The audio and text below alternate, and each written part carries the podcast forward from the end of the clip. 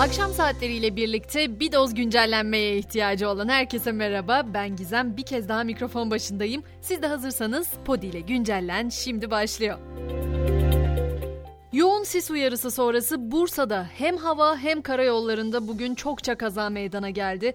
Bursa'da tek motorlu eğitim uçağı termik santral yakınındaki boş araziye düştü. Kazada iki kişi hayatını kaybetti. Tabi bu kazanın nedeni sis mi yoksa başka teknik bir şey mi bu araştırılıyor. Bursa-İzmir karayolunda ise sisin etkisiyle farklı noktalarda 9 ayrı kaza meydana geldi. 22 aracın karıştığı o kazalarda ise 6 kişi yaralandı. Başka kazaların olmasını önlemek adına ise kış lastiklerinizi aman diyelim takın. Lastiklere yönelik denetim bugün itibariyle başladı. Zorunlu kış lastiği uygulaması 4 ay sürecek. Uygulamaya uymayanlara ne olacak derseniz hemen hatırlatayım o araçların sürücülerine de 1152 lira ceza kesilecek. Gündemde ise herkesin gözünün kulağının üstünde olduğu iki temel başlık var aslında. Biri asgari ücret konusu, diğeri de EYT yani emeklilikte yaşa takılanların durumu.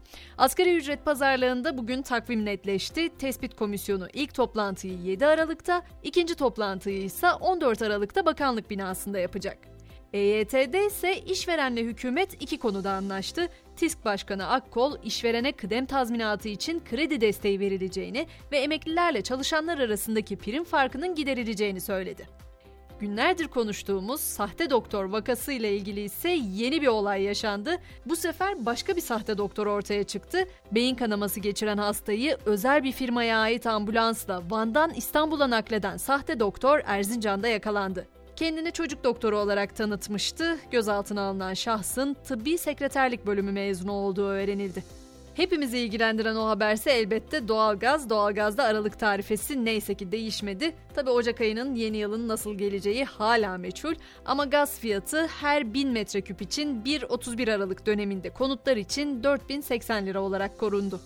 Tabii yaşam maliyetleri sadece bizde artmıyor. Küresel çapta yaşanıyor bu durum. Dünyanın en pahalı şehirleri de belli olmuş durumda. Dünya Yaşam Maliyeti Endeksi raporuna göre bu yıl insanların yaşama maliyeti %8,1 arttı. Pahalılığın artma sebebi olaraksa tüm dünyaya etkisini alan pandemi ve Rusya-Ukrayna savaşı gösterildi. ABD'nin en büyük şehri New York, Singapur'la ilk sırayı paylaştı ve ilk defa yılın en pahalı şehri ünvanına sahip oldu.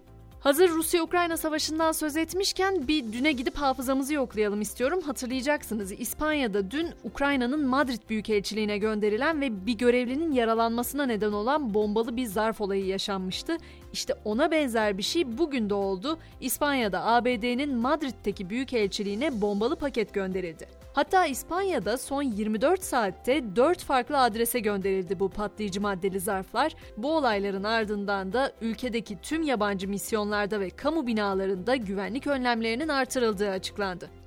Bazen aramızda konuşurken diyoruz ya öyle bir nesiliz ki görmediğimiz şey kalmadı şu dünyada diye. İşte kehanetleriyle adından sıkça söz ettiğimiz Baba Vanga'nın buzul altında donmuş bir virüs bilim adamları tarafından uyandırılacak kehaneti tuttu bu kez. Yapılan haberlerin ardından dünyanın sonu mu geliyor yorumları yapıldı.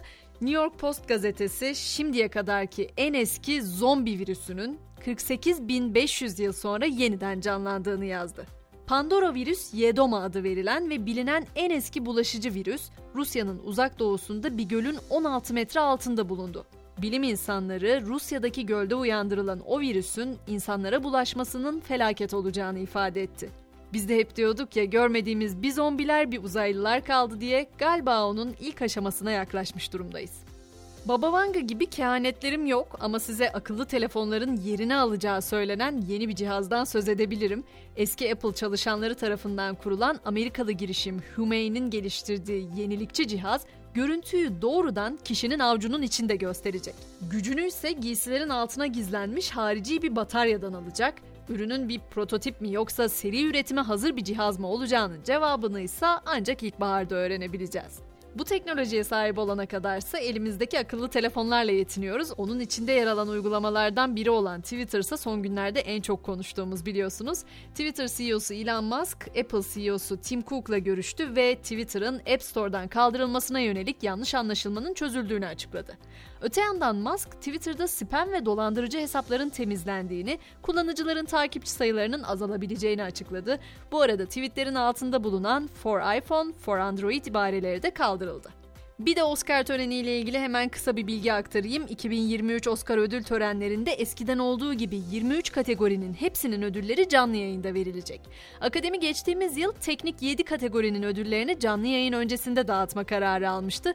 Ama bu karar sektörde oldukça tepki toplamıştı. Bu tepkilerin ardından da bu yıl yine 23 kategorinin hepsinin ödüllerinin canlı yayında verilmesi kararlaştırıldı. Hemen Katar'a geçelim ve Dünya Kupası'nın takvimine bakalım. Bugün F ve E grubundaki maçlarla devam ediliyor. F grubunda Hırvatistan, Belçika ve Kanada-Fas karşılaşmaları var ve saat 18 itibariyle her iki maçta başlamış durumda. E grubunda ise saat 22'de Japonya, İspanya, Costa Rica, Almanya mücadeleleri oynanacak. Ama yok ben futbolla ilgilenmiyorum diyorsanız potadan da haberim var. Avrupa Ligi'nin 11. haftasında bu akşam temsilcimiz parkede olacak. Anadolu Efes Yunanistan'ın Olympiakos takımını konuk edecek. Bu maçın başlama saatinin de 20.30 olacağını söyleyeyim ve akşam güncellememizi burada noktalayalım. Sabah 7 itibarıyla haftanın son iş gününde ben yine burada olacağım. Sizi de bekliyorum. Şimdilik hoşçakalın.